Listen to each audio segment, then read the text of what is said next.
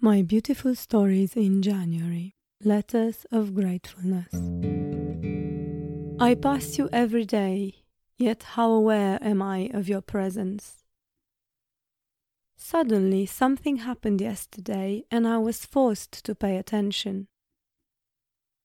I was trying to make out the skyline from the soft mist when my eyes fell on your branches as if by chance. I lingered there for a time and watched, enough to notice the renewed fullness in your branches, the rounded edges of new stems, and, miraculously, the new, unopened buds at each end.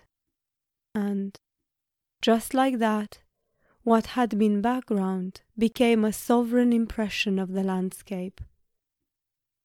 What was insignificant before grew pregnant with meaning, and I saw them.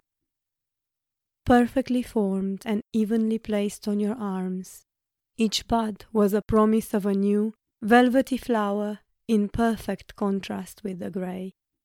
It was as if winter had crocheted a perfect blanket of renewed hope and had left it hanging on you, tree.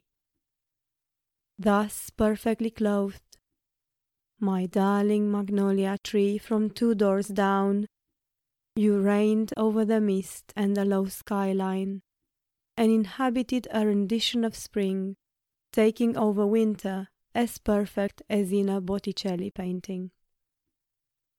With love, Alex.